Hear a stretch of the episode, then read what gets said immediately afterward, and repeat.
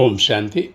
November இருபத்தி மூணு ரெண்டாயிரத்தி இருபத்தி மூணு காலை முரளி பாப்தாதா மதுபன். இன்னைக்கு தலைப்பு இனிமையான குழந்தைகளே. தேகாபிமானம் அழ வைக்கக்கூடியது. ஆத்மாபிமானி ஆனீர்கள் என்றால் முயற்சி சரியாக இருக்கும். உள்ளத்தில் உண்மை இருக்கும். தந்தையை முழுமையாக பின்பற்ற முடியும். அப்பா சொல்கிற இனிமையான குழந்தைகளே தேகாபிமானம் தான். உடல்னு புரிஞ்சுக்கிறது தான். நம்மளை வந்து காமம் கோபம் அகங்காரம் பற்று பேரசை விழ வச்சு துக்கத்தை தருது அழ வைக்குது. ஆத்மாபிமானி ஆயிடுச்சுன்னா நம்மளுடைய முயற்சி வந்து ரொம்ப பர்ஃபெக்டாக இருக்கும். நம்ம உள்ளம் வந்து தூய்மையாக இருக்கும். அப்பாவை ஈஸியாக ஃபாலோ பண்ண முடியும். கேள்வி. எந்த சூழ்நிலையிலும் அல்லது ஆபத்தான சமயத்திலும் மனநிலை பயம் மற்றும் ஒரே சீராகவும் எப்போது இருக்க முடியும்? எந்த சூழ்நிலையிலும் அல்லது ஆபத்தான சமயத்திலும் மனநிலை பயம் மற்றும் ஒரே சீராகவும் எப்போது இருக்க முடியும்? பதில்.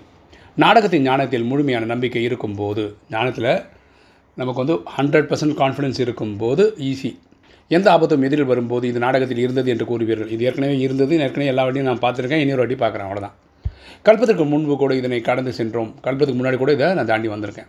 இதில் பயப்படக்கூடிய விஷயம் எதுவும் இல்லை. இதில் வந்து பயப்படுறதுக்குன்னு சொல்ல வந்த விஷயமும் கிடையாது. ஆனால் குழந்தைகள் மகாவீரர்கள் ஆக வேண்டும். நம்ம வந்து மகாவீரர்களாக ஆகணும். அப்பாவுக்கு வந்து சேவையில் ரைட் ஹேண்டாக இருக்கணும்.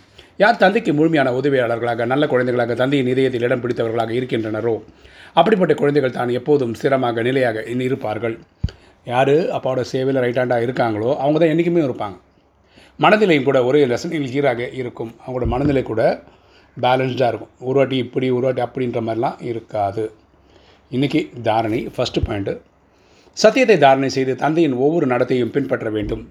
நம்ம வந்து சத்தியத்தை தாரணை செய்யணும். பரமாத்மா சொல்கிறது தான் சத்தியம். அதனால தான் அவரோட சத்தியம் சிவன் சுந்தரம்னு சொல்கிறோம் ஞான அமிர்தத்தை குடிக்க வேண்டும் குடிக்க வைக்க வேண்டும் பயமற்றவராக ஆக வேண்டும். ஞானத்தை தினசரி நம்ம ஃபாலோ பண்ணணும்.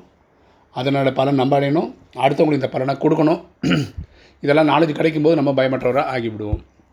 ரெண்டு நாம் பகவானுடைய குழந்தைகள் ஒருவருக்கு ஒருவர் சகோதர சகோதரர்கள் ஆவோம் என்ற நினைவின் மூலமாக தன்னுடைய பார்வை உள்ளுணர்வை தூய்மையாக்க வேண்டும்.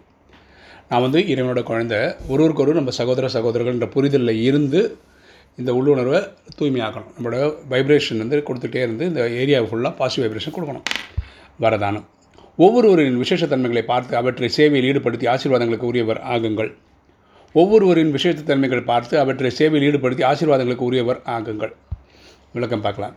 பாப்தாதாவிற்கு ஒவ்வொரு குழந்தைகளும் உள்ள விசேஷத்தன்மை மீது அன்பு இருக்கிறது. அப்பாவுக்கு வந்து ஒவ்வொரு குழந்தைகளுடைய விசேஷத்தன்மை நினைக்கும் போது அவருக்கு ரொம்ப சந்தோஷம் இருக்குது அன்பு இருக்குது ஒவ்வொருடமும் ஏதேனும் விசேஷத்தன்மை இருப்பதனால் அனைவரின் மீது அன்பு இருக்கிறது. அப்பா வந்து நினை அப்பா கிளியராக தெரியும் ஒவ்வொரு ஆத்மாவுக்கும் ஏதாவது ஒரு விஷயத்தன்மை இருக்குது அதனால் அவருக்கு அன்பு எல்லார் மேலேயும் இருக்குது அதே போல் நீங்களும் அனைவரிடம் உள்ள விசேஷத்தன்மையை பாருங்கள். நம்ம கூட ஒவ்வொருத்தர்கிட்ட பார்க்க வேண்டியது அவங்களுடைய ஸ்பெஷல் டேலண்ட் தான்.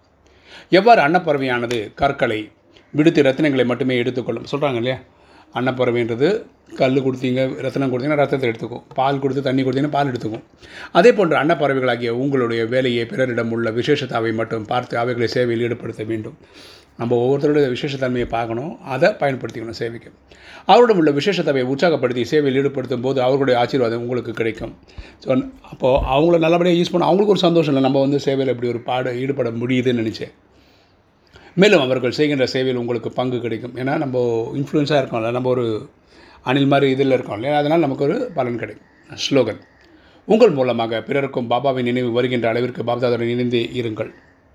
உங்கள் மூலமாக பிறருக்கும் பாபாவின் நினைவு வருகின்ற அளவிற்கு பாப்தாதோடு இணைந்தே நம்ம எந்த அளவுக்கு இணைந்திருக்கணும்னா நம்மளை பார்க்குறவங்களுக்கும் பாபா நினைவு தானாகவே வந்துவிட வேண்டும். ஓம் சாந்தி.